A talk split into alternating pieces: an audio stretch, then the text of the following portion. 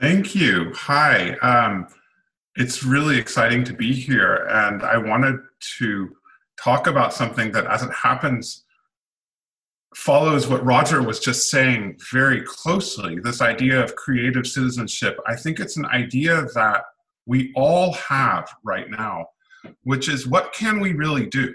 You know, we see these horrible things happening all around us. We see people dying, we see people unemployed on a scale that we haven't seen in almost 100 years.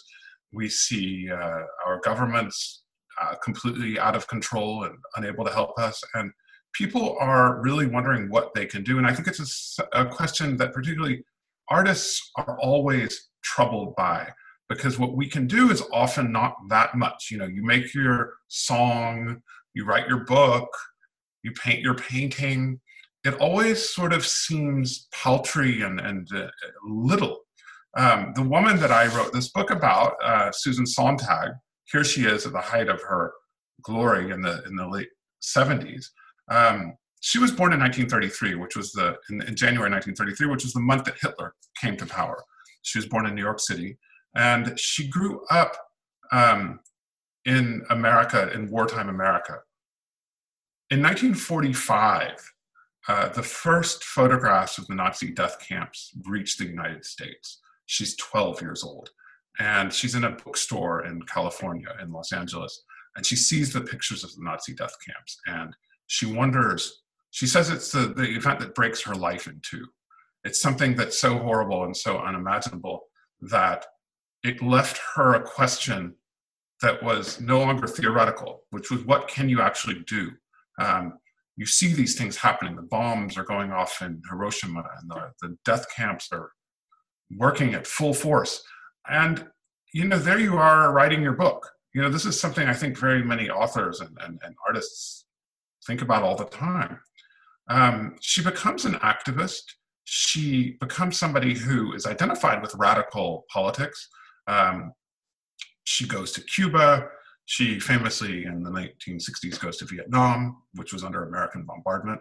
Um, she makes films, she writes books, she does all these things, and she's always, her whole life, tormented by the question of what she can actually do and what does it matter. Um, toward the end of her life in 1992, when she's reaching her 60s, um, she goes to Sarajevo, which is at that point a small city, the capital of Bosnia and Herzegovina, which had been a pretty okay place in Yugoslavia. It was not a big city, and it still isn't.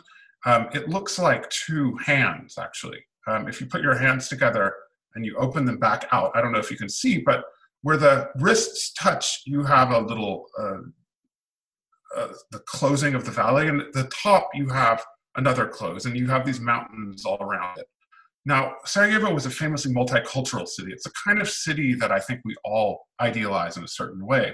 If we're of a certain political bent, it's a place where people of all sorts of different religions and races and languages had come together throughout history. And it was besieged it's a very easy place to besiege. It actually was the place where they had the uh, Winter Olympics in 1984 because you could have you could ski pretty much from downtown. You could go up into these mountains on these ski lifts from the middle of the city. Um, that goes wrong in 1992 after the breakup of Yugoslavia, and the Serbian gunners surround the city, and they had invented a phrase that is still with us. I don't know if people still remember that it was coined in Yugoslavia but of ethnic cleansing, which is basically what the Nazis had done. And it was the one thing that everybody who thought of themselves as civilized was against. No matter if you were left or right, you thought that um, ethnic cleansing was was the beyond the pale of civilization. Um, her son goes there to do some reporting, and he comes back and he's absolutely obsessed with it. And finally, um, he tries to get all these other people to come. People are terrified uh, rightly so. It's a very scary place to be trapped, and you were trapped once you were there, and, and the number of, you know, tens of thousands of people were killed. And the only person he manages to convince to come back with him is his mother, Susan Sontag. And she comes and she is instantly confronted with this question of what am I supposed to do? I am, she was a very well known writer, she was a very respected cultural figure. But these are guns. This is, this is an army bent on genocide surrounding the city. Um, it doesn't matter how well known you are in New York, there's not a lot you can do about that. And she comes and she's she brings people money, she brings people medicine, she brings diapers for their children. And she's still faced with this question that she had as a little girl, which is what can you do in a city where an onion was a gift, a really extravagant gift? If you gave somebody an onion, this was really nice.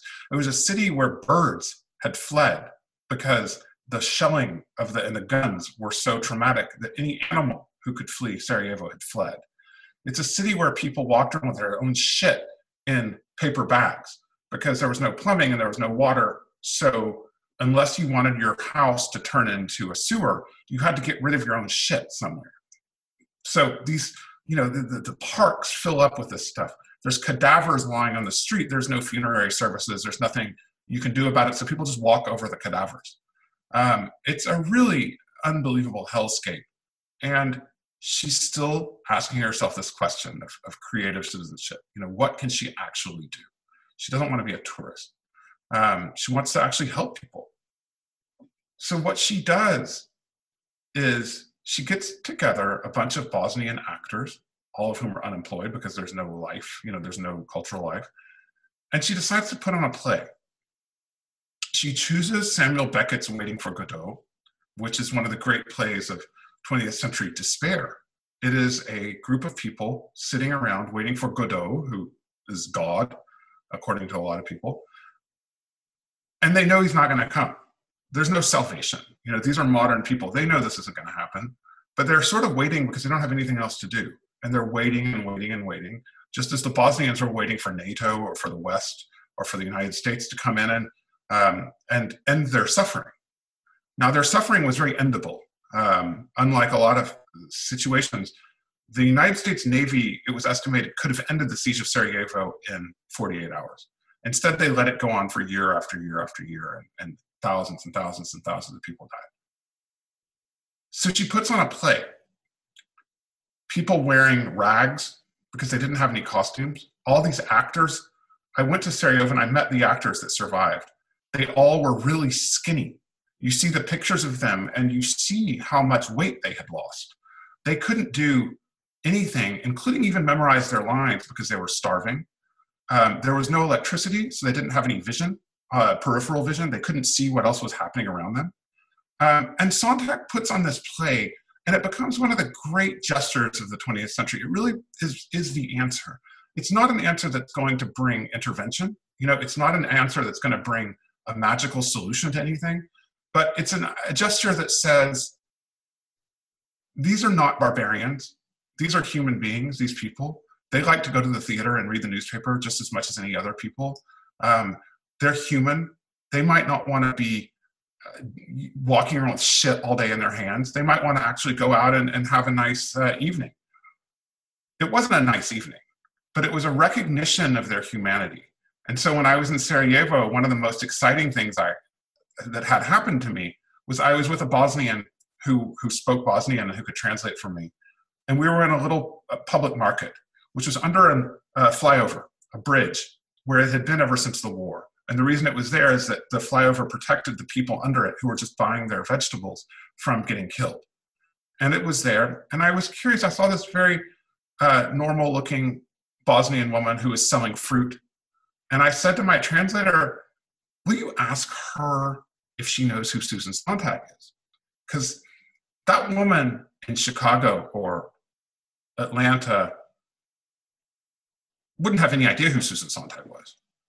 But the woman was completely outraged that I would dare think that she wouldn't know who Susan Sontag was. And she said she came here and she sat with us and she told people who we were.